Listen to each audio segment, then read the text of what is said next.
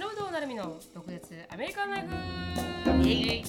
この番組はアラサーのなるみとアラフィフのしのぶがアメリカの生活を独舌に切っていく番組です。インスタグラムや YouTube でのコンテンツ配信。あとは毒舌コミュニティと称したオンラインサロンでは非公開エピソードとかあと独占映像なんかも盛りだくさんです。ドクアメオンラインサロンはドクアメ .com インスタグラムはドクアメアンダースコアオフィシャル。そして YouTube はドクアメショートストーリーで探せますのでぜひチェックアウトしてみてください。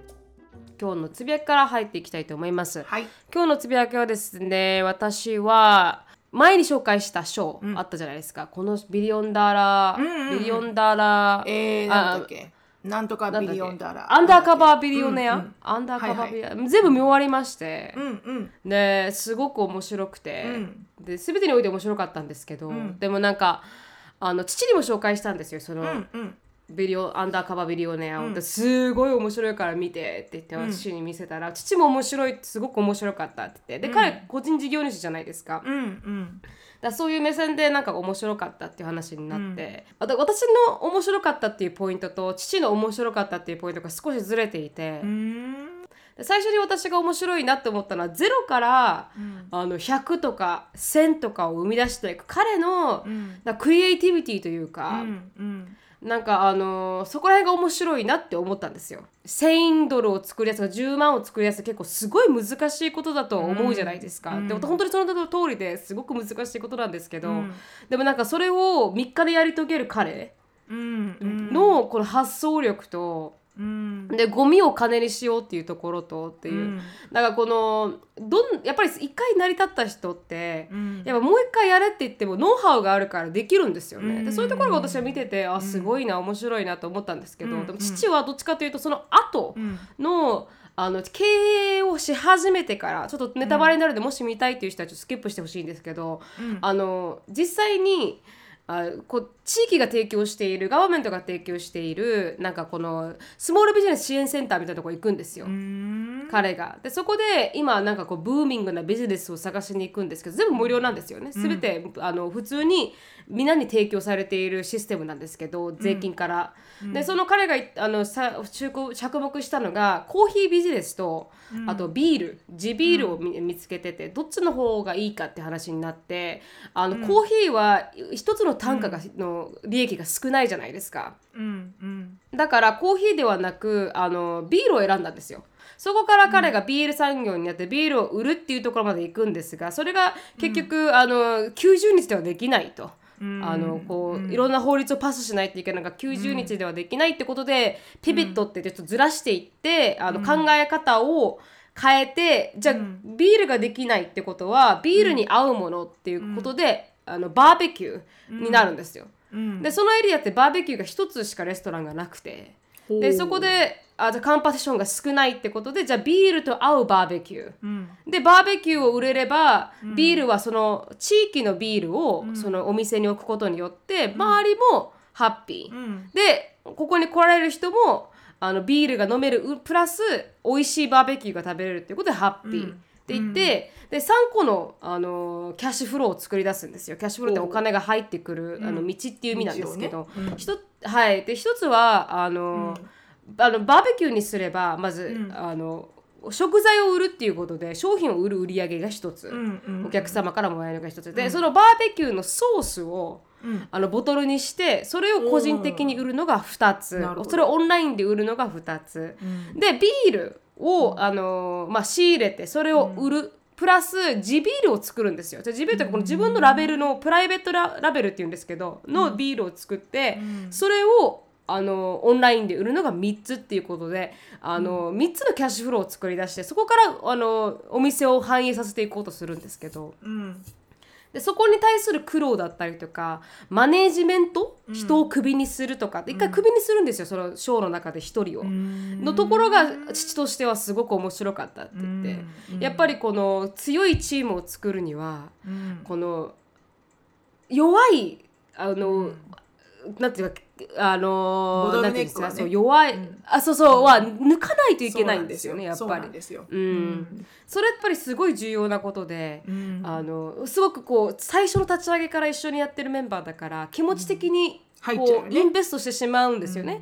なんだけれども将来のビジネスを考えたら、うん。その、まあ、女性っていうのがすごいエモーショナルでい一回この料理人って入ってるんですけど、もうやりたくないってすっごいピークの時に叫び出して逃げるんですよその場から。なるほど。でそれを、はい、あの切らないといけないんですけど彼が。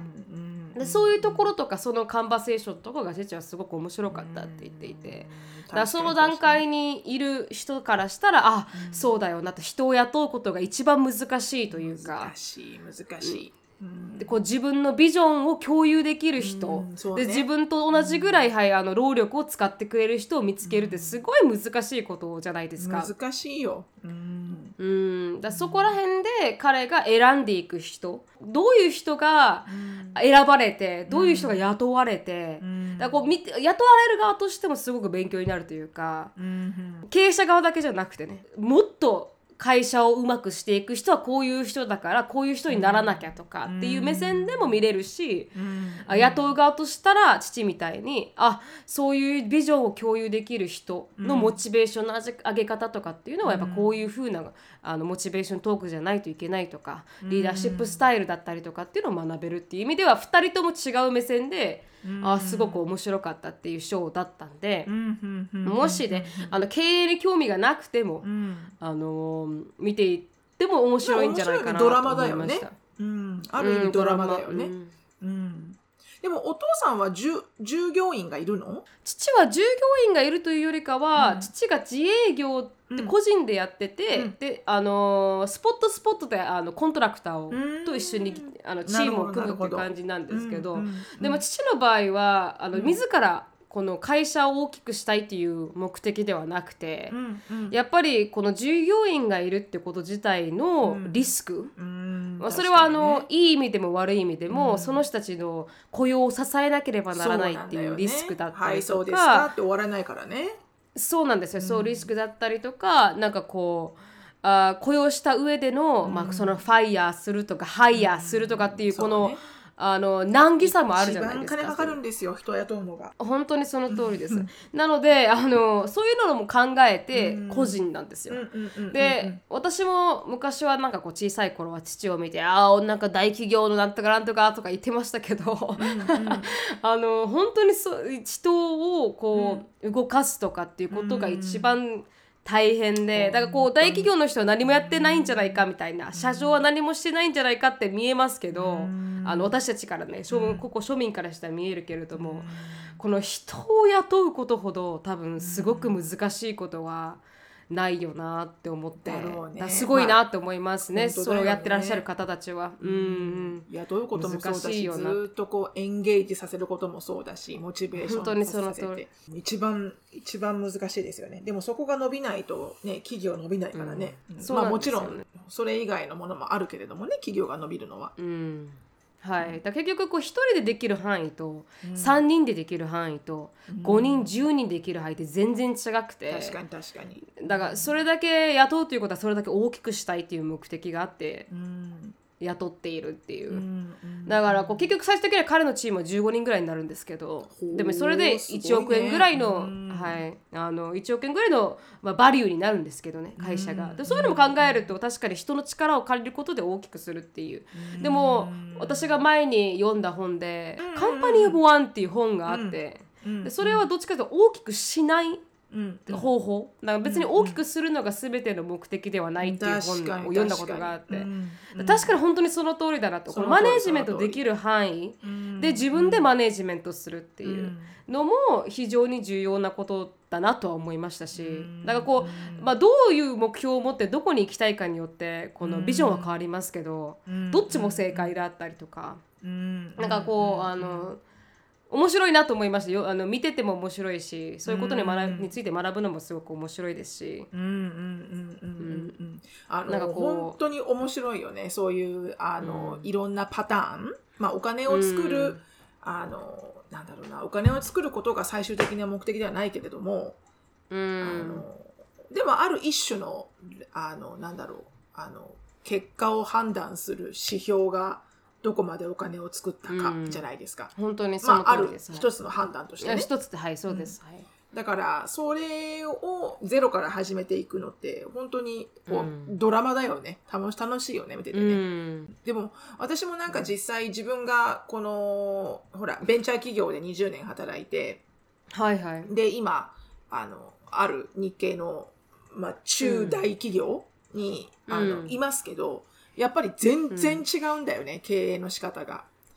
あのうん。もう私最初にね旅行代理店に少し1年から2年ぐらいいたまんまそのまんままだ若いひよこのまんまベンチャー企業に入ってで、はいはい。ベンチャー企業でね20年もいたのでなんかそれが結構うん。当たり前なのかというかその世界しか知らなかったけど今、うん。ちゃんとしたこうあのしっかりしてるっていうか普通の 普通のっていうとおかしいけど、うん。ベンチャーが悪いわけじゃなくて、全く違う会社、もう本当に歴史があって、もう創業すごい歴史がある日本のれっきとした会社さんに、まあ、一応グローバル展開してるところ。で前のね、あのベンチャー企業もグローバル展開してましたけどめちゃめちゃゲリラ戦なんですよ、なんちゃってグローバル戦略で、はいはいまず人送っとけみたいな。あとはなんか、うん。なんとかなるさーみたいな感じが多くて、うん。まあそそれもそれでよし。あのいいところも悪いところもある、でもあの今働いてる会社さんはちゃんとあの人事育成を元にした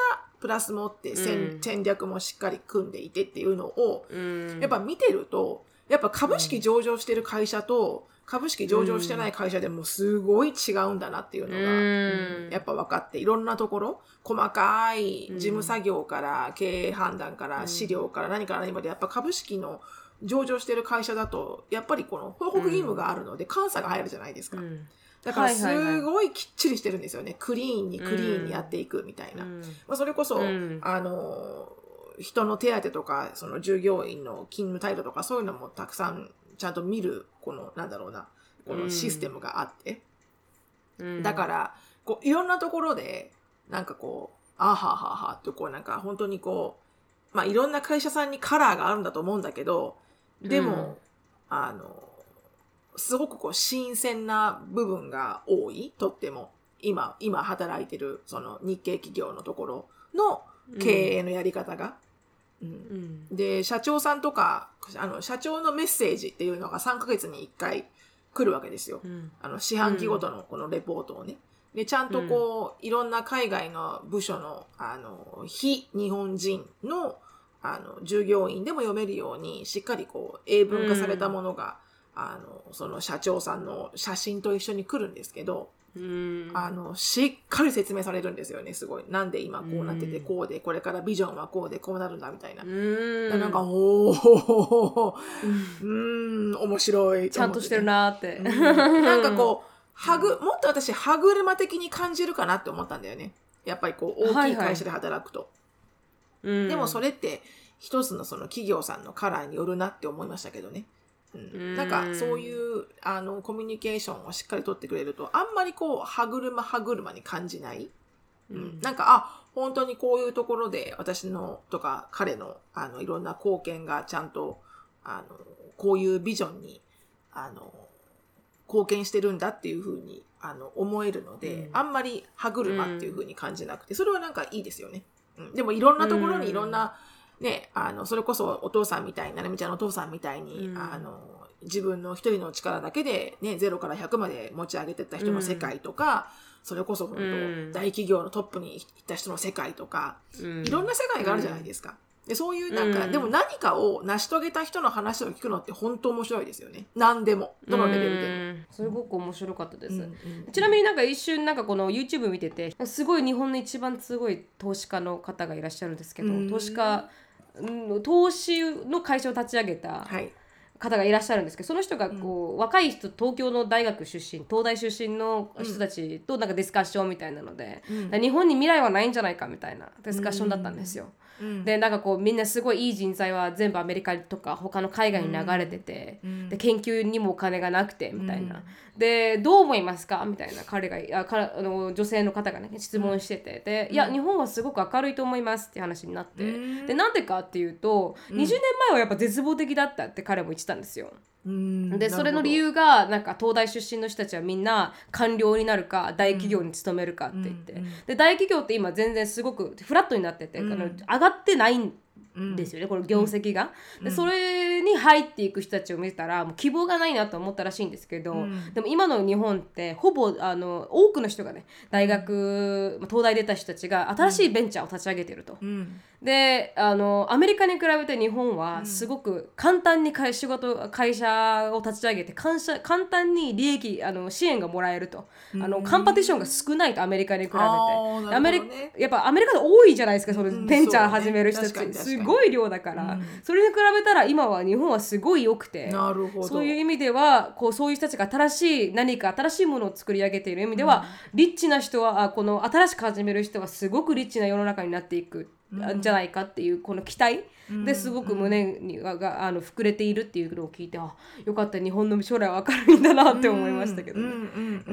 そんななんかこうビジネス系のものをよく見てたっていうだけの話なんですけど、うんなるほど楽しいです、ね、結構面白いです。うんはい、日それが明るいと、うん、素晴らしい。日本の未来は明るいと、はい、どんどんどんどん副業、どんどんどんどん起業、いやーもう本当本当 思ったことは、のね、ちゃんとリスクをヘッジして何でもやったらいいと思います。私。そうですね、ん。確かにはい、うん。と思いました。はい、ありがとうございます。そのまあ日本の未来は明るいと言った後、私の未来は暗いんですけど、ショーンの強制が始まりまして、あはいはいはいはい。あれそんなに悪いイメージは。ちょっとインスタのストーリーで上げたんですけど、はい。あの ショーンは下の歯が一本ないんですね、もともと。うん。あの生まれた頃から。はいはい。で、それをまあ、えー、なんだ、ぎ、ぎ、嘘の歯を、義歯はいはい。義歯ってういうの、ん。嘘の歯を入れてうん合わせるか、もう、うん。あの、スペースをこう、クローズアップしちゃうかっていうことで、あの、コンサルテーションに、あの、行ってきたんだけど、はいはい。歯医者さんにね、はいはい。あの、オーソドンティクスに。うん。で、あの、そしたらやっぱこう、もうほとんど、あの、埋まってきてるから、はい。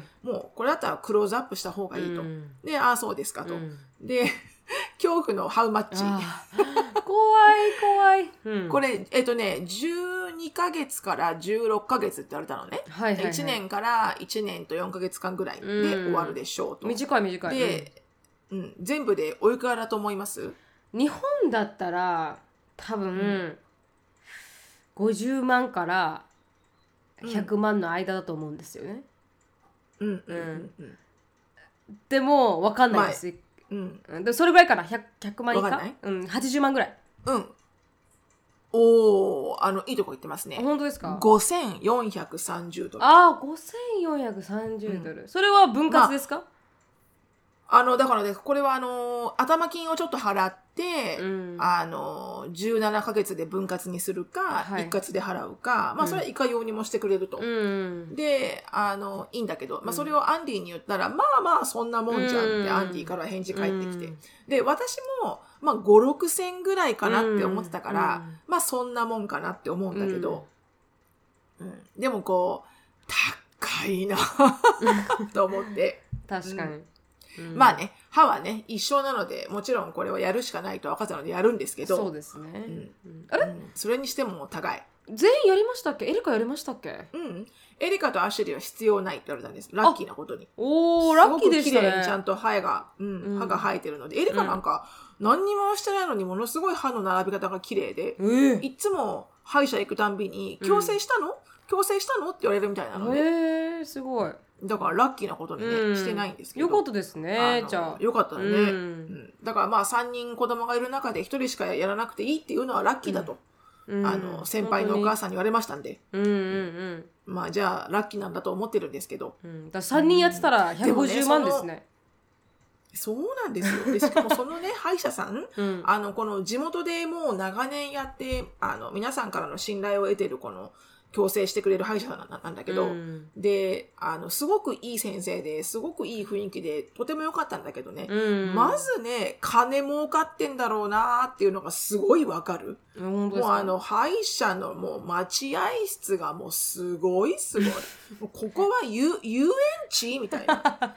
う んもう子供、子供、まず入っても、かすごくあのかっこいいカウチがでっかいカンフォタブルなカウチがなんか4つぐらい置いてあるし、うん。でなんかふってみたらあのお母さんとかお父さんらもリモートワークだからね、今ね、うん。あのお仕事できる部屋も用意さされてあって、えー、すごいま、待ち時間にどうぞお仕事をみたいな、うん。オフィスデスクみたいなのがなんかなんか置いてあっすて。ごい。で、もっとこっち見ると、こう子供たちがこう、ゲームできる、あの、ファミコンとか全部繋がってるお部屋もあって、すごい。もうなんか、ここはアミューズメントパークですか？すごいですね。うん。そんで、中入ってって、うん。いろんなところがすごい綺麗なんだけど、うん中入って、で、コンサルテーションを受ける、その実際に矯正をする、うん。まあその歯医者さんの持ち主だよね。The うん。owner だよね。うん。で、その、あの、女の先生が入ってきて、うん。まあさ、すごい、こう、なんていうの？綺麗なんだけど、うん。とってもこう、なんつうの、親しみがいのある、はいはいはい。親しみやすい、うん。こうなんか本当にこう、隣のいいしいいおばちゃんみたいな。うん。でも、すごい綺麗。うん なんか結構手とか首とか見ると、まあまあ多分年いってるんだろうな、50後半とか。うん。でも、ものすごい綺麗で。うん。まあそりゃこんだけの金があったらえらいメンテナンスできるんだろうな。ってずっと見てて、ううん。ーん、綺麗だ、うんこの人すごい綺麗だ、と思って。うん。そう。それが、あの、ショーンの矯正でしたっていう。まあ、あの、実際に矯正はめるのは来週8月以降なんだけど、うんまあ、ショーンはちょっとなんか楽しみだったみたいで、あよかったですね。ちょっとウキウキしております。うん。日本もすごい今はあの主流になりましたからね。歯が綺麗っていうことが。なってきて。そうなんだね。いろんな人が矯正してますもんね。うん。うん。だからうん。ショーン楽しみですね。うんそうね。まあ、まあまあまあ、あの、よく歯に、歯の矯正のこの器具にうん。色入れていけるじゃないですか。はいはいはい黄色とかうん。青とかうん。赤とか。うん。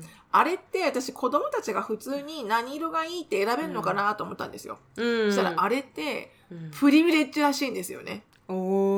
で、要はなんかちゃんとこう歯磨きをして、うん。しっかりこう、あの、矯正をははめた後、しっかり歯磨きをして、しっかりこう食べちゃいけないってものは食べないで、うん。こうちゃんとこうテイクケアできた子がうん色を選べるみたいで。へえそんなシステムが そんなシステムがプリビレッジらしいです。プリビレッジ。えー知らなかったそんなシステムそう。なので、ショーンはなんか青だか赤だかにしたいらしいんだけど、うんあの、それはなんか、he has to earn it みたいですよ。ああいいもう素晴らしい素晴らしい何でもね 努力が結果を出してくれますからはい。うーん、はい本当に本当に。うんね。まあまあ、それが強制の話でした。はいで、もう一個つぶやきあったんだけど、ちょっと時間が長いので、もうそれは来週にします。あわかりましたすいませんあの私のせいで時間はい取ってしまっていえいえ申し訳ないです、とんでもないとんでもない。はいい、つでもつぶやきは多い方がいいので。はい。はいじゃあでは次のコーナーですね。お願いします毒舌ミニチュア英会話レッスン。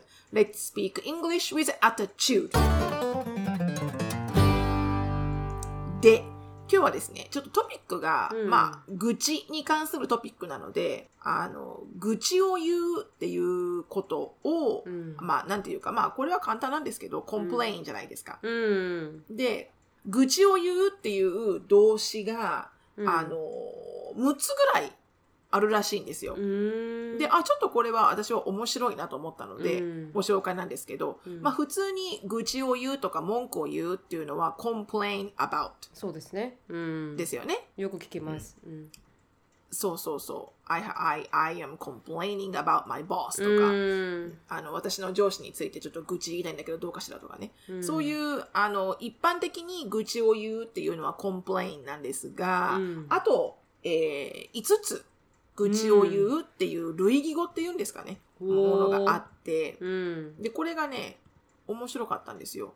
まず、あの、ブツブツと不満を言う。こう機嫌が悪い感じに、はいはい。機嫌が悪いニュアンスが入る、なんかぼやくみたいな愚痴うん。は、grumble っていうんですって。あーグランボーっていうのか。グランボー。なんかそんな感じしますもんね、音が。うん、なんか grumpy に complain 入って、うん。 grumble したみたいな。はいはいはいそんな感じそんな感じ、うん、グ grumble、うん。であの例えばだうちの旦那はね給料のことでよくぼやいてるわよっていうのは、My うん。husband often grumbles about his wage ね。ああはいはい、はい、っていうふうに grumble って言うと、うん。で次小声で何かをつぶやくみたいな。ちょっとこうささやき調に愚痴を言うっていうのが、ほいほい。うん mar murmur M-U-R-M-U-R モーモー初めて聞きました、すごい。うん。うん、で彼はあの、例えばブツブツ愚痴らない方がいいんだけど、今日はなんでこんなに宿題が多いんだっていうのが、I shouldn't murmur, but why I have so much homework today? っていう感じらしいです。まあ、私あんまりこれ聞かないんだけどね。聞かないですね。初めて聞きました。うん、でもアンディに聞いたら、うんうん、言うよって言ってたので、言うんだろうね。うん、で、次、うんえー、メソメソと愚痴をこぼす。あの、ぐじぐじ言う。小さい子がダダをこねる。ね、ワイン。ワイン、あこれは結構使いますね。確かね。Don't wine って言いますもんね。W、そう。W-H-I-N-E、ワイン？で、ぐじぐじしないのっていう時は Stop whining。ああ、確かに確かに。言います、言います。はい。で、こうちょっとこう、泣き言、なんか泣きべそ的な愚痴がワイン。もし、まあこれよくうん、子供がすることですよね。そうですね。もしあのうちが英語スピーカーだったら、私多分父に一番言われてた言葉だと思います。Don't whine って。そうだね。うん、なるみちゃんのちっちゃい時にはね。そうです。もうずっと言われてると思います。でしょうね。きっと Stop effing whine になるよね。きっとねあまりに言い過ぎて。本当にその通りです、ね。はい。で、あと2個。あ、ごめんなさい。あと1個、ラスト。えっ、ー、とね、うねり声を上げる。というような、うん、あの意味、なんかこう、不満をたらたら言う、うん、嘆くみたいな感じで言うのが、はいはい、えー、mourn, m-o-a-n, mourn, うん、で、例えばこの私のボスは、あの、十分な情報がないってことにも嘆いていましたとか、っていうのが、あの、my boss mourned that there's not enough information. Interesting. うんあんまりこれも実は私が使わないからわからないだけなんだけどそうですね私はあんまり聞かないですね。うん。モーンってこうあのうねりなんかモーンって言うとこうなんかし苦しい喘ぎ声を上げるみたいなふうに私覚えてたんだけど、うん、うん、でも多分そんなようなニュアンスなんだろうね。なんか、あー、チキショー、もっと情報欲しかったぜみたいな感じなんだろうなと思った。うんそう。なので、mourn, whine, murmur, えー、grumble で、complain。この5つが、えー、愚痴を言うっていう感じの類義語らしいです。まあ、 complain を覚えていれば何でも通用すると思いますけど。ね、なので、ぜひぜひ皆さん、あの、 complain から grumble から最後は moan まではい、使ってみてください。ありがとうございました。このコーナーはケンブリースポンサーです。ケンブリーはオンライン英会話のパイオニアで、いつでもどこでもネイティブの方とお話しできるサービスになっています。紹介コードの毒舌 DOKUZETSU を入れていただくと初回の15分無料になりますのでぜひ試してみてください。では今日のトピックに入りたいと思います、はい、今日のトピックはですねあの、はい、シロさんが見つけてきたウェブサイト。みんなのお悩みみんなで解決お悩み解決掲示板のお悩み。をちょっとあの、まあ、解決するではないですけど触れながら。あの最近あった愚痴について話していけたらなと思います、はい、うんなんかなんでこれに行き着いたか私もよく覚えてないんですけど。はいはい、そう本当に不思議。見たことないこのウェブサイト。何かでふって、な、ごめんなさい、それは覚えてないんですけどね。うん、何かに目が入って、こう、うん、インターネットブラウジングしてる時に。で、たまたま行き着いたんですけど、はいはい、なんか、ああ、面白いな、なんかみんなこうやって、こう、誰にでも、なんかこう、言う場所がない、でもどっかでこう、うん、発散したい。はいはいはい。っていうのを、今はこういうふうにインターネットの掲示板とかに匿名でうわーって書き込んで確かに。もうすっきりすっきりしたってなってんだと思って。で結構面白いと思ってね。うん。なんかもうなんならさ一番最近の今日のなんか朝方に上がったやつが、うん、清掃員の方たちに挨拶をして返してもらってますか？っていう。へこれは何？あの清掃員の人におはようございますって言って、清掃員の人が何も言わないってことに対して愚痴を言ってんのかな？確かにその通りですね。なんかいろいろとこう面白かったので、うんうん、なんかこんなので、あの、私となるみちゃんが、あ、面白いというか、こう、あ、あるあるよね、こういう愚痴みたいなのがあったら、ちょっとかいつまんでいけたらなと思って。はい。なんかなるみちゃんはパッと見て、あおーって思ったのあった？面白っていう。私がパッと見て面白いなって思ったのおはないですけど私はもう愚痴があります。おお、ななみちゃんの愚痴が私の愚痴があるお了解。うんうんあのー日本の銀行システムが、大きいね。大きいね。愚痴が？あでも違う違う私に関係してくる愚痴なんですけど、日本のね。うん、銀行システムがちょっと面倒くさい。なあは。はい、あのーなんかちなんていうんですか？アメリカってお金を送金をするのも何々引き取るのも、なんかゼルとかですごいピョピョピョピョってできるじゃないですか。どの銀行にもうんうん手数料かからない、んなアプリがあるもんね。そう手数料かからないでゼル。できちゃう。ゼル、ペイパル、キャッシュアップ、うん。なんだっけ、ベンモ。うん。ものすごいあるよね。うん。でもなんか日本ってあんまないんだよね。そうなんですよ。それでなんかあのーまあ沖縄の銀行を使ってるんですけど一旦一回ちょっと、あの海外のあの方と交渉しないといけない時があって、で海外の方とうん。お仕事をした時に、まあ、入金しますっていうものが、で連絡があってでなかなか反映されなくてなんでだろうと思ってそれが1ヶ月2ヶ月経っても何も反映されないんですよ。で電話してみたら、うんうん。なんかあの、うん。あすいません止めてました本部でって言われて。で、うん。あの海外からの送金を全部一旦うん。私が送金しが来るのであの見ていてくださいってことを伝えて送金したという証明書を出して、こういう取引でしたって言わないと入金してもらえないんですよ。そうなんですよ。だから、まそれがもうめちゃくちゃ面倒くさくてで毎回そうなるんです。毎回それがあるたびにそれをしないといけなかったりとかあの、うんきっちり3時に閉まったりとか平日しかやってなかったりとか皆さんどうしてるんだろうと思って働いてる方どうやって銀行行くんだうん。休んでいくのかな銀行にっていうぐらい。なんかこう。うん。アメリカだと結構遅くまでやってる時はやってたりするしっていうのもあるから、なんかうんうん不便そこら辺が、なまあ、アメリカも銀行はやっぱ3時に閉まるけどねアメリカもね。一応私ウェルスファーゴ、あのジェイコブ仕事終わってから全然行けたんで、結構便利だなと思ったんですよ、あ仕事終わってからでも空いてるわみたいな感じで。窓口が？窓口開いてました5時ぐらいまで、へうーん、だからジェイコブ普通に取引しに行けたりなんかして休まなくて済んだんですけど、でもそういうの考えると、うん。なんかこう皆さん大変だなと思って日本に銀行持ってらっしゃる方、だからやっとなんかウェブ銀行みたいなのが出てきてちょっと面倒くさくなくなってきたりとかしてますけど毎回引き落とすのに何百円。入金するのに何百円。なんかこの送金に何百円とかもう。何百円何百円何百円の世界なんですよ手数料が。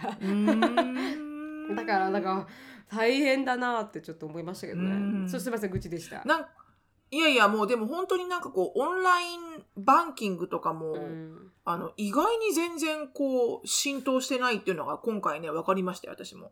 うん。なんか難しい。なんかこう入金確認してって、うん。あの、うん。まあうちのね、はいはい。あのいとこの姉に前回あのイベント終わる、うん。あの始まる前に、うん。イベントじゃないなエリカの何か w i f i を手配するのに、はいはい。エリカが契約できなくて、うん。であのいとこの姉の名前でやってもらったからその分のお金を私が送金したんですけど、うん。普通に私がオンラインバンクから送金して、はいはい。で私の中では普通にこうオンラインバンクにログインして、うん。あのデポジデポジットというかこの入金があったかとか確認できるじゃんこっちは、うん。だからその勢いで確認してって言ったらあの2日経っても3日経っても返事は来なくてであれ？で確認できた？って言ったら、うん。あのなんか本当いまだに通帳の通帳の記帳に行かないとわからないって言われて。あでえ？通帳記帳しないとわかんないの、うん。で電話とかでポポンって見れないの？って言ったら、うん。見れるのかもしれないけどその機能を私は使えてないか使ってないかで、うん。まあ、彼女はややってないと。うん。で同じようなシチュエーションがもう2人あって日本人の友達でお金を送んないといけない人が。うんであみんななんかオンラインバンキングとか勝手にちゃちゃってこう携帯電話とかで見れるようなもんじゃないんだなと思って。うん。私はまあ一応言われたんでダウンロードしてやってるんですけど一応オンラインでは見れたりするんですけど、なんかそれ以上のなんかあるじゃないですかアメリカのなんか何何々が10%オフみたいなクレジットカード使ったら何々が、うん。あんなのは全く持ってなくて本当にシンプルな。えあのん入れ出しみたいな。そうそうまさに本当にそうで入金。収入支出しかないんですよ。うん。まあまあ送金もあるうんけますけどいやこれだけでもなんか簡単なアプリなんかみあのエンジニアが1週間で作ったんじゃないかって本当に申し訳ないですよね難しいのかもしれないですけど、うん。アメリカに比べたらめちゃくちゃシンプルで、なんかどっちも今は持ってるんでそれを見ながら比べると、うん。なんだこの違いはと思いますけどね。うー ん。本当だよね。うん。あのもうこれはもうちょっとほらやっぱ少し遅いって言うじゃない、はい。あの日本のその IT の、うん。あのなんだろう私もよくわからないから知ったかぶったことは言えないんですけど、うん。でもい一般的にこうソーシャルメディアとかもあの IT セキュリティもあの日本はアメリカの少し後をこう行ってるっていうふうに言われてるみたいだから、うん。そのバンキングバンキングのシチュエーションもそうなのかもねもしかしたら。うんでウェブは多分ウェブバンキングとかで楽天とかソニーとか,、だからみんなの銀行とかいろいろウェブだけのあの銀行システムはかなり進んでるんですよ。ただそういううなんかこうふ昔からあるなんかこううん。沖縄銀行とか、そういう銀行うんうんうんはもう追いつけてない。その時代に、ううんん。のはもう明白だなって感じですかね。うんうんうん。そうだよね。うん。まあまあまあそのうちあのもうどんどんどんどん良くはなるんだろうね。そうですね、まあそれがすいません愚痴でした、うん。私の。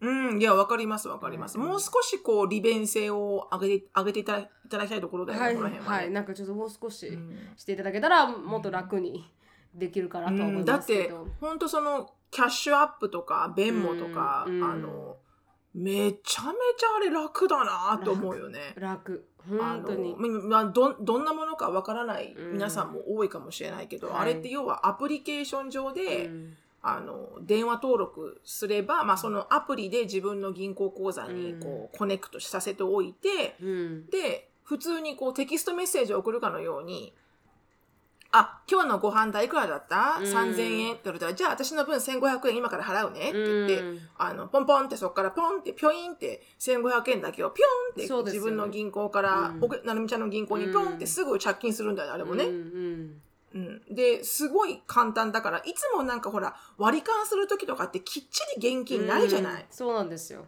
でね現金がないからこそちょっと今日貸しといてなんて言って、わうん。あのあの忘れちゃうとかあると思うんだけど、そのアプリできてからそういうの一切なくなったよね、うん本当に本当に、うん。今すぐ払いますしね、日本も PayPay とかってあるんですけどそういうふうに送ったりする機能が、でも PayPay を持ってる同士じゃないとダメなんですよ。だから PayPay を持ってる人 PayPay に銀行がある人 PayPay にお金を入れた人じゃないとダメで。でもアメリカの Zelle とかって銀行がもう Zelle と提携してるから、シノさんそうなのが Bank of America で私が Wells Fargo っていううん。違う会、銀行でも関係なくお金が行き来できるじゃないですかそれもうん。手数料全く持ってなしで。だそういうのを考えると日本もそういうなんかこう新しい機能を僕うん。か銀行自体が adopt しないともう難しいんじゃないかなと思いますよね今後。うん。勝つのはね。ほんとね。うん。アメリカほどこう便利でも出てくるだろうね。そうだと思いますよね。 PayPay があるぐらいですから。出てくるだろうね。ううんんうんうん。だからちょっとあのそれは感じました。ねだか本当だね、うん。まあでもなんか本当半年も1年もしたら結構進化してくるんじゃないかなって思うけど日本もね。そうですね。だからこうみうん。3年前まではなかったんですその機能ジェイコブ。そう主流じゃなかったというかジェイコブが留学した時は主流じゃなくて、すごい苦労したって言ってうんうん。現金を持ち歩かないといけないから、でもなんかこう今になって結構かなり便利になってとかもういろいろ少しずつ日本も変わってきてるはずなんですけど、うん。そこら辺はね。うん。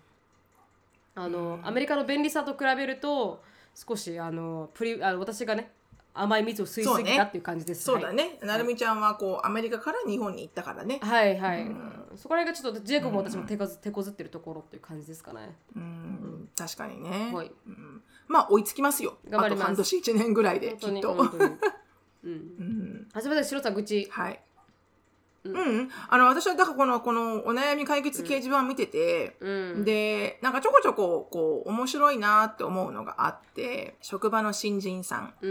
3月から働き始めて、うんまだ基本すら覚えていない3 3月からだよ。4ヶ月？34567だよ7 4 ヶね月ぐらいか。うん。こと細かに説明して口だけじゃなく紙に書いたり、実際に見せたりしたけど理解できないうん。返事は「うん」うん。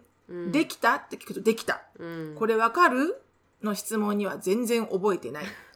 あげくに 何を手伝ってもありがとうが言えない。うん。えー失敗した時にフォローしてもすいません、すいませんでしたが言えない。で、何回も同じことを注意されてるし、うんそろそろもう半年も過ぎようとしているので、うんこれはきついと。うんで、本人に自覚してほしくて話しても全然響かない。うんで、そして今日、衝撃的な事実が発覚。うん。新人さんは退職した子、うん。引き継ぎのため一番教えていた、うん。その子に、うん。えー頻繁に連絡して質問していたらしい、うん。えーどうも注意されたけど納得できなかったこととかを確認してたみたい。うん。要はこのおしきここの書いてる方は教えてる立場なんだよね。はいはい。で、その教わってる方が、うん。実はその会社を退職した人に、聞いてたんだ。これってさ、ああなの？どうなの？ってたくさん質問してたと。うん。でも実際にこの教えているこの自分の私には何も言ってきてないと。うん。うん。でも、そんな態度なら教える気もなくなるんだけど、皆さんどうします？うんどうやったら教えたらいいのかわからないです。っていうお悩みがあって、うん。これ、やめたらいいと思った私。教えるの。あそうですね。確かに確かに。ちょっと、うん。もう十分教えました。うん。うん。でも日本だとこれがなかなかできないんだろうね。そうなんですよ結局この子が回らないとこの彼女が怒られるんだろうね、きっと中堅層から。でもに日本ってなんかちゃんとした評価与えないじゃないですか。個人個々に個々にうんだから結うん。局トップはこの子の存在をわからないままどのどんだけこの中間管理者が苦労しているかもわからないまま 普通にうん。日常が進んでいくのはちょっと辛いですよね。うんうん。でもなんかこう教えることに対して、うん。その人に何かを教えるってすごいむあの労力かかる、うん労力いるんですよね。やっぱうん。自分でやっちゃった方が楽だし早い,、早いですよね。でもそれだと、それだと結局自分の首が回らなくなる一一方だから、うん。あのダメだから必ずね、うん。下の人をできるようにしなきゃいけないんだけど、うん。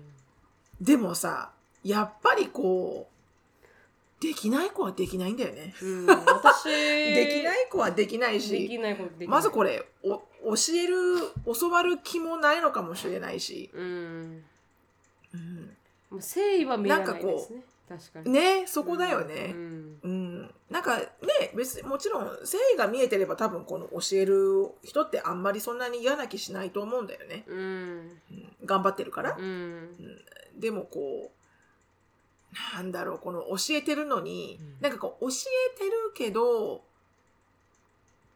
あの、どこまでこの先輩が、あの、面倒を見るかって、あの、うん。日本ってすごい曖昧だと思うんだよね。うん確かに。うん、っていうのも、それが、その子の役職が、うん。その先輩の役職にかぶっちゃってて、思いっきり。確かにで、アメリカってそうじゃないんだよね。なんかこう、はいあなたの job description。で、私の job description。うんで、例えばその前任の人が辞めました。辞めるから、うんこの人の後釜としてこの人が入ってきますって時には基本的にその人が辞める前に新しい人入れるじゃん。確かにで、その人がちゃんと引き継ぎのために一生懸命教えて、まあ会社を辞めていくんだけど、うん。その後はその人が仕事ができるかどうかは結構オン、オンデアオンなんだよね。うん。だからちょこちょこき、あの、これってどこにあるんでしたっけとか、うん。このファイルってどこでしたっけってあるかもしれないけど、うん。でも、その人が仕事ができるまでずーっと面倒を見てくれるっていうの、ないと思うんだよねっすアメリカ。ないっすね。うん。確かに。もうここにマニュアルあるから figure it out って感じ。確かに確かにうん、だってあなたのスーパーバイザーは私の仕事ではないからっていう感じ。でもそれって本当にあれですよ。ジェイ君も最初入った時すごいそれで苦労してて。特にリモートでトレーニングを受けてしまったせいで誰に聞いていいかわからない。そりゃきついわ。自分でフィギュアアウトしないといけないとか。うん。でも本当日本みたいになんかこうですよとか新人研修があって何してっていうのがあんまりあれは、ない。うんあれは、あれは本当にスポイルだと思う。うんすごいあのいいですよね。うん、新人研修があるとかね、うん。あの A から Z まで教えてくれるとかさ、うん。あれは本当に日本ならではだよね。うん。うんだって出産院もそうじゃん。日本で赤ちゃん産むとものすごいいろいろ手取り足取りを、うん。あの教えてくれるからね、うん。0から10までしっかりできるようにお母さんが、うん。おむつの替え方はこうですよとか、お風呂に入るときはこうやってやるんですよとかさ、ちゃんとえあの看護師さんが実演しながら一緒にやって、うん。お風呂と授乳と、ね、清潔にするのとあのいろんなこう生活していく上で絶対やらなきゃいけないマストなスキルをそのうん5日間で全部教えてくれるんだよね。うんでもアメリカそんなんない一切ないからね。うんはい、生まれた。See you! Good luck! うん、本当に Good to go! Good to go! うんだからもう、まだお腹痛いのにね、車椅子座られて出ささせられるから、うんだから本当にアメリカでウィザンする人って、もう、全然周り分かんなかったら、本当にこう、自分のお母さんとか、旦那さんのおそうですよね。母さんとか、誰かうん。子育てやってる人は周りにいないと、もう何も分かんないよね、あれ。うん。なんか大変ですよねそそこら辺はね。うん、だってまあ自分、まあ、うん。それのその分努力した人が報われて全然何もしない人は切られていく世界じゃないですか。結構そう、アメリカアはね。メリカは。だからすごいやる気がある人にはすごいいい国だと思うんですけどあの、うんまあそれそこまでやる気とか将来になんかこうなりていたいって思うのがない人は結構辛いですよね。なんかのうのうと生きて過ごしていけないというか、なんなんて言ったらおかしいですけど、うんなんかこうん、そうだね。結構やっぱりこの自発的に仕事を覚えていく。う、うん、しかないところは当たり前のようにあるよね。うん。なでもその代わりすごいマニュアルがちゃんと完備されてるっていうところはあると思う。うん、あのアアメリカってね。うん。う、ん、でも確かにこうあの特にほらジェイクみたいに新卒で、うん。新人で入った人に対して、マニュアルしかないっていうのもかなり辛いとこだけど、うん、やっぱりちゃんとねこう、うん。コミュニケーション取りながら教えてくれる先輩がいないた方が早く仕事を覚えるじゃない。うん。だからい一概にどっちも落ちてないんだけどこう日本はこうすごい過保護な感じはするとっても。うん。うん。でこの教える人の仕事ではない下の人が育つのは、それは本当にこうかあの人事とかマネージャーの管轄で,、ね。まあ、もしかしたらこのあの投稿してる方が実際にマネージャーなのかもしれないけど、うん。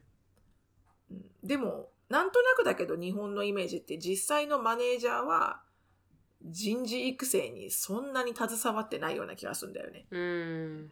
なんかこうさ2年目3年目の中堅層の人たちにあの新人教育よろしくねって言われちゃう感じ。確かに確かにでもその新人教育なんて私のあのジョブディディスクリプションないですから。役職には入ってませんけどトレーニングなんて、みたいなこと言わない誰も、うん。当たり前と思ってやるみたいな。ね。確かに確かに、うん。でここにもう一個あの似たようなまあこの、うん。 complain というかなんですけど、あ会社で嫌がらせしてくる上司がいて本当に困っています。どんどん仕事量を倍に,、うん。倍に倍に増やしてくるのにやることなすこと突き返されて全く減らず毎日残業でヘトヘトの状態と。そろそろ本気の殺気が芽生えてきそうですと。どうしたらいいか真剣にまあ本当だよね。転職しよでもね本当にね 言ってたあのーださっき言った投資の方いるいるじゃないですか。で日本が変わらないのって、日本人辞めないそうなんですよ、文句も言わないのに辞めないっていう。う。真面目だから。真面目だから。だからもうやめやめたらいいっていうのを彼が進めてて、そうしないと変わらないし会社は。自分が間違ってることをやってるって気づかないし、本当そう思う。うん、だから、あのもうここおかしいなと思ったらすぐ辞めてすぐ転職した方がいいって話をして確かにその通りだなって、アメリカそうじゃないですか、どんどん辞めていくというか。で、それでいてなんかこう、本当に。新しくハイヤーされた人がこのジョブインタビューするときにすあの質問が「なんでみんな辞めていくんですか？こんなに早く」っていうことを質問できるじゃないですか。うん、なんか会社でちょっと原因があるんじゃないですか？とかって聞けたりなんかしたりなんかして、そういうのもなんか日本人でできない環境にいるからなんかなかなか変わらないというか、社会この会社の環境が。うんうんうんうんうん。だからもう本当に翔さん言うみたいに辞めたらいいですよね。ねえ。だもちろんさ、そんなにポンポンって仕事が見つからないからやあの辞めれない人もいるかとは思うけど、うん、しかもほら転職って結構やっぱ労力使うし、はいはい。うんでね、なんか新しい環境に行くのもなんかほら、めんどくさいなって思う時あるじゃない？うんうでもさ、ある程度のとこまで行ったらもう本当、うんもう、あの、自分の人生にとって、もうマイナスでしかなかったらもう速攻変えた方がいいよね。ね。なかなか転職する勇気もね、出ない時もあると思うんだけど。でもちょっと変えるためには言わないといけないんでしょうね我慢して、うんでもなんかこう、うんなんうん、言いにくい環境なのかもしれないですけどねあどっちも、どっちも言ったらいいのにね。こう、本当にこう、あの、意見の交換をすごくしやすい環境にすればいいのにね。うん。あの、下が思う、あの、不満とかうも、んしっかり上は汲み取らなきゃいけないし、でも、汲み取った上で、じゃあ、上がどうしてそういうことをしてるのかっていうのもさ、結構コミュニケーション取っていけば、ね、ちゃんとソリューションが出てくると思うんだけど、うん。あの、やっぱりコミュニケーション苦手なんだろうね、日本人って。うん。まず言言わないから、組んでくれ、みたいな。うん。やっぱうう最初に入った人が偉いみたいな感じはありますからね。ねあの役職に名前がついてる人が偉いとか。なんか、うんアメリカって HR があるから何かあったらそれに言ってその人たちがまあ間に入って解決してくれるみたいなことありますけど、うん。日本でなんかこうん。う人事はなんなんていうかこう雇うとかそういうことに中心で守るとかっていう、うん。この職職員の人権を守るってところまでアメリカみたいに介入してこないから、うん。そういうのは確かにうね、ん、言いに言いづらいですよね。ウィッソーブロワーできしにくいというか。確かに確かに、うん確かにそうだよね。そういう立場の人が会社にいるのとないと全然違うよね。全然違うと思いますね、自分守られているって思えるのか思えないかって、ねなんかこのこのなんかこう掲示板のこの皆さんの愚痴を見てると、うん。あのたわいもない愚痴なんだけどでもなんかほんとさこう人が生きていくってさ大変なんだよな って思う、うん。ちっちゃなこともあれば、うん。大きい愚痴もあるけど、ううん。ん、でもやっぱりこう愚痴ってね吐いていかないとあの病気になっちゃうので。確かに確かに、ううんん。あの書き書き込みでも何でも発散していった方がやっぱりいいですよね絶対に、うん。間違いなく。最近日本であの新しい法律がパスされてあの、うん。オンラインで誹謗中傷を書く人はあの罰金にさせられるっていう。うん。本当、うんそれですごい今、あ世界で話題というかジェイコブのお母さんまで耳に入ってああやっとレギュレーションが入るみたいで。そうそう。だからもうほんと死ねとかすごい言葉ってよく書かれるじゃないですか。うん。うん、だからそれはもう取り締まるっていう法律が日本でパスされたそうで。あの素晴らしい、うん。素晴らしい。テラスハウスのあの花ちゃんっていう方が、うん。あのね。あのまあ、うん。自殺をしてしまったのも件もがあってそれで動いたこう法律だったみたいなんですけどもう世界はもうプレイジングですよね。みんなも素晴らしいみたいな。やっぱそういうふう。にレギュレーションを入れるべきだっていうのを言ってる方。じゃあ何？それってそれを言った人かなんかのそのこの時この時間でこの ID の人が言ったみたいなことを報告したら、はい。なんかでなるのかな？そうなんです IT アドレスかなんかであそうです。まさにあの住所を特定して、あの警察が行って罰金だから500万だったかな。だ最高なそうそんなそんなレベルであの罰金がいくっていう。でも本当にそういうそれをやりすぎたところもあるじゃないですか。まあ意見だったらいいんですけど、うん、そう。あなんほら何のね確かにほら何の、あのー制裁ももう本当超フリーワールドすぎてね、うん。そうなんですうんそうなんです、うんうんだからレギュレーションがなさすぎて結構あの、うん。何でもしていいみたいなことになってるからそこは少しレギュレーションを入れるって言って、でもなんかアメリカの中ではなんかフリースピーチの妨害だっていう人もいるんですけどでも、うん。あの、うん私はちょそうではないかなと思いますけどね。やっぱ人を傷つける言葉だったりするから、とよ特に。うん。なんかそこら辺は同じだよね。ナイ,、うん。ナイフと銃持って人を傷つけられないと一緒じゃん本当に。フリースピーチって言う前にね言葉の暴力ってもうちょっと分かろうよみたいな。うん、うん、そういうのがまあ日本ではね少しずつ進化していってるみたいな。うん、素晴らしいですうん、っね、ていうのでだからこうこういうふうにね愚痴を言ったりとかする中にはまあ礼儀を持って、うん。あのやっていきましょうと、人を傷つける言葉を言うことで発散する方もいらっしゃるじゃないですか。うん。止まりましたね、なるみちゃんが。すいません。はい、うんあの人、はい愚痴を言うことでねなんかこう人を傷つけることを言うことで発散してる方とかはあの、まあ、気をつけていかないといけない世の中になってきてるっていう。本当だね。うん本当だ、本当だ。ということでしたうんはいでははい、ありがとうございますあ。りがとうございましちょったと。質問いきますかね。はい、質問いきたいと思います。はい、あのズバッと切るとはいしのぶとなるみの質問コーナー。はい。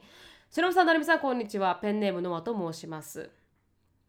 はい、いつもポッドキャストや YouTube を楽しく拝聴させていただいております。ということで、あの、はい早速本題なんですが、私は付き合ってもう3年になるアメリカ人の彼氏がいます。ははい、ノアさんですねあ。彼とは私がアメリカ留学中に出会いました。留学が終わり日本に帰国しましたが、コロナの影響もあり、彼と次会えるの会える予定を立てられずにいました。そして先日1年半ぶりにアメリカに行きました。よく、まあ1年半も会わずに遠距離続けたなと自分で感心しつつ、うんそんな遠距離中の私は一つずつ引っかかっていたことがありました。それは結婚です、うん私には結婚願望があります。なのうんで付き合うなら結婚も視野に入れてしまうタイプなのですが、今までの彼の口から結婚というワードが出たことがありませんでした。ずっと結婚についてどう思っているのか気になってはいましたが、あまりプレッシャーをかけたくないですし、うざがられるのも嫌なので、特に私から話題を上げることはありませんですが、ですが、私はこのアメリカに滞在する機会に必ず結婚についての話題を持ちかけようと心に決めていました。そしてその時が来たのです。私、I've wanted to ask you, ask you this for a long time. Are you thinking about getting married to me in the future? で、彼は、uh, I don't want to talk about it right now. 私は予想外の反あ返答に呆れてしまいました。うん。だから聞くと彼の意味的には明日も朝から仕事があるからそんな重い話をしたくない。そして私の聞き方にいつ結婚するかなど具体的なことを聞かれているように感じたとのことでした。彼はあ常々日本人は回りくどいからもっとダイレクトに言ってくれと言われるんですがなぜ私は1から10まで説明を求められてしかし彼の言うことは意味を汲み取らなければならないのか。まず英語英語ネイティブでない彼女がいるのだから細かいところはこういう意味ではねなどの確認をしてくれてもよくない？こっちはその言語で喋ってんねんから感謝しろと私の中の語りが出てきてしまい本当だ思いますと本当だ。はい。本当だ本当だ。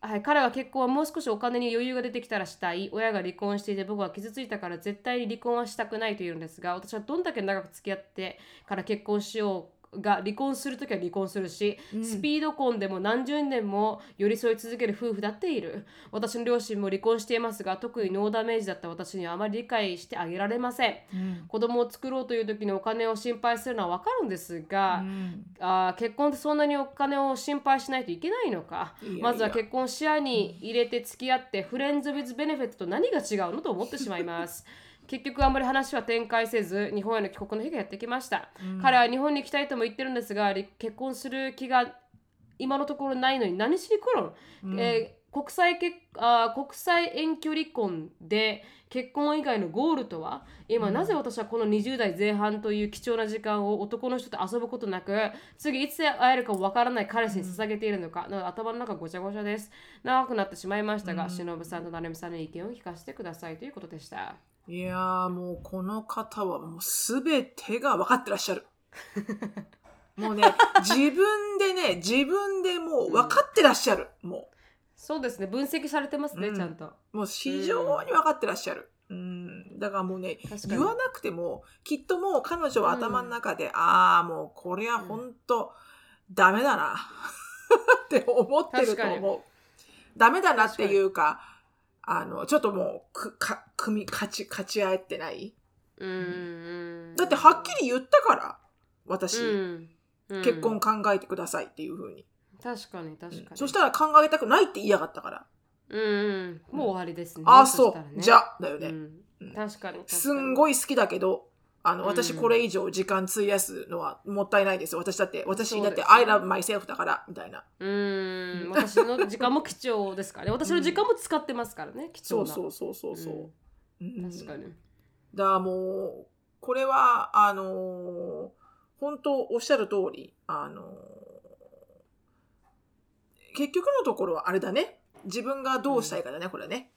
うん。そうですね。本当にその通りだと思いますもちろん彼はきっと、あの、とっても愛してくれてることには変わりがないのかもしれないけど、うん。でも、あの、子供を作るのとかと一緒だよね。あうの、ん。どんだけ好きでも僕は子供いらないっていう人には自分が子供はいるっていう場合は結婚するべきじゃないし、うん。結婚を見据えたお付き合いをしたいって思ってるんだったら、同じ価値観の人をやっぱ探した方がいいし。そうですね。うん。確かに、うん。あの言い訳ですもんね。もう少しお金に余裕ができたらとか。僕が離婚してよ。親が離婚して僕は傷ついたからもうそんなの絶対ね、BS、うん。BS。うん。BS、BS 本当に、うん。本当にボーシットですね。確かに。本当に、やっぱりそういうのって、なんだろうな。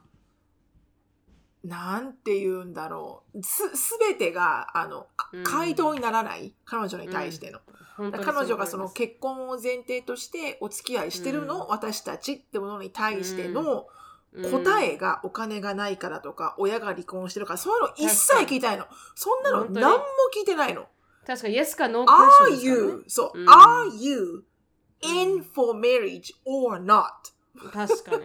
うんだだ yes だったら or no ですからね。君と結婚は考えている。でも、これが不安なのわかるんだけど、うん。うん。その前にも、エクスキューズしか来てないから、確かにう。ん私はなんかこう、聞いてない、そんなの。that's not, that's not the question. That's まあ not the 本当 answer. にうん、確かに。うんだから本当にその通りだう。んそのなんか、I don't wanna talk about it right now っていうのもちょっときつくひどいですか？うん、意味がわからない。意味がわからない。そそしたらって、アメリカまで来てるのにだよ、私。うん、本当に本当に。すごい悲しい。いよね、そんなことリ。スペクトがなさすぎる。ううんん。うんそんなこと言われたら私、超、うん鼻水垂らしながら、大泣きしながら怒るね。確かにその通り。本当にその通りだわ。もうやめましょうか。うん。なんか少し距離を置いてもいいのかもしれないですね。うんなんか本当に、うんあの、I am way better than you think I う am んみたいなね。あの、うん私自分の価値十分にあるって分かってるんで、みたいな。うん。本当にこの世の中にはあなただけが男じゃないのよ、みたいなこと言ってやればいいと思うよ。本当に本当にその通りですね、うんでもなんかこう、まあ、難しいですけど切るっていうことが一番始めるのは簡単ですけど切るのはなかなか難しいから。特に好きだとね。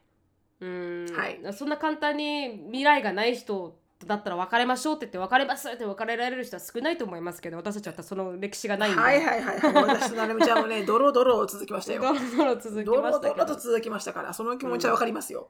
でも早い方がいい。が、ベタ。うん本当に越したことはないと思います。それは間違いいない。それは間違いない。うん。でどうせさこんなこと言ったらすごくあの、うん。悪い女になっちゃうかもしれないけどどうせうん遠, 遠距離なんだからうん。ちょっとデートしてみたらいいんじゃないの？日本で、うん。ちょっとほら気持ちが少し何なの？この人って少し離れてきちゃってるんだとしたらね、うん。ちょっとこうなんかこう隣の芝生を経験してみるとかね、はいはいはいはい。それもありだよねぷあのほらやっぱりうん物事には何もあのほらマーケティングもねやっぱりほら AB 検察もするから。A を見て B を見てっていう。ねあうんー確かに確かに。まあ確かにその通りですね。オンホールドにしてみるっていうのも、うんまあ、まあまあ、まあ、うんやってみることもいいのかなと。うんまあちなみに結婚する気がない今のところ、あ、違う、違う。結婚を視野に入れない付き合いって frie nds with benefits 何が違うのっていう。そうなんだよね。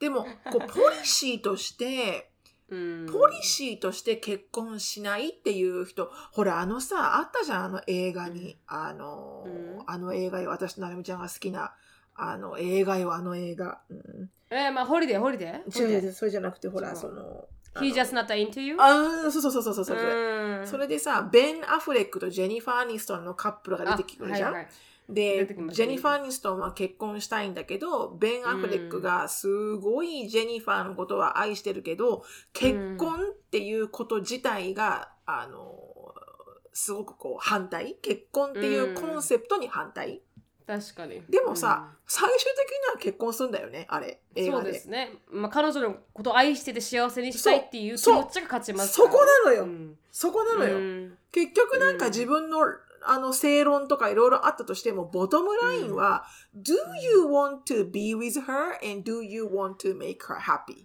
なるじゃん。そうです。本当にその通り。だったら do whatever she wants じゃん。確かに確かに。自分のねこのなんかこうプライドみたいななんかこう信念みたいなのは彼女が幸せだったら手放せる。そう、器がちっちゃいとな、その男は。器がちっちゃい。うん。うんでも最終的にはそうですね本当にその通り相手を幸せにしたいか幸せにしたくないかずっと一緒にいたいかいたくないかシンプルですからねそこなんですよ。私いつもね、あの、喧嘩するためにそれを自分に言ってます。アンディとちょっとなんか喧嘩するたんびに、私はこれはプライドなのか。私がこうう正しいんだ。私が正しいのよね。See? って言いたいから怒ってんちゃうんかっていうふうに思ってると、うん。大体ね、私が怒る時の9割方ね、そそんな感じです。同じ。器がちっちゃい。ううん。んうん。なので、まあねまあ前向きにうん。考えて、うんでも本当に答えは出てますからね彼女は。最後のそうそうそう。3分でもう答えは出てるので。もうね、分かってらっしゃる答えは。うん。だって完璧にこの彼女多分今ハッピーじゃないと思うもん。うん。うん。だ彼はあなたをハッピーにしてません。うん。残念ながら。本当ですね。ううん。んきっとねな、ので。どっかにね、めちゃめちゃ幸せにしてくれる人がいますよ。早く、早くそっちに目を向けた方が。そうですね。ちょっとあの抜けてね。いろ,、うん。いろんな人と出会うっていうのは非常に視野が広がりますからね。ほんと20代前半はやっぱり確かにいろんな人と会って視野広げてっていうのはすごく貴重な時間だと思うんで本当ね。もし幸せじゃなかったら出てもいいと思いますね。そうそう、本当ね。う。ん。でもしこれをすることで、もしかしたら彼が考えをなんかこう改めて真剣に考えて結婚してしたいなって思うかもしれないし、うん。それはどうなのかわからないけど。はい。うん。ぜひあのけじめつけられるといいですね。本当に本当に、ね、一番 一番自分を大事にしてください。大事にうん大事にしてください。では今日はここまでです。はい、ありがとうございました。ありがとうございましした。た。終わりたいと思います。あくしゃみが出る前に終わらせられるか。ちょっと待って、無理だと思うよ。くしゃみした方がいいと思うよ。そんなに汗なくてもよくない？で もすげえくしゃみ出ようとしたから。なんでそこで戦うの？くしゃみが出る前に終われるかってただ戦わなきゃいけないの、そこは。何かと戦ってる。そんなに。あうんあ、受けちゃった、今。うんあー終わります。はい、give back. はい Thank you so much for listening. I hope you are having a wonderful day. Please はい follow us on the podcast. But we'll see you in our next podcast. はい、 Bye. バイバイ。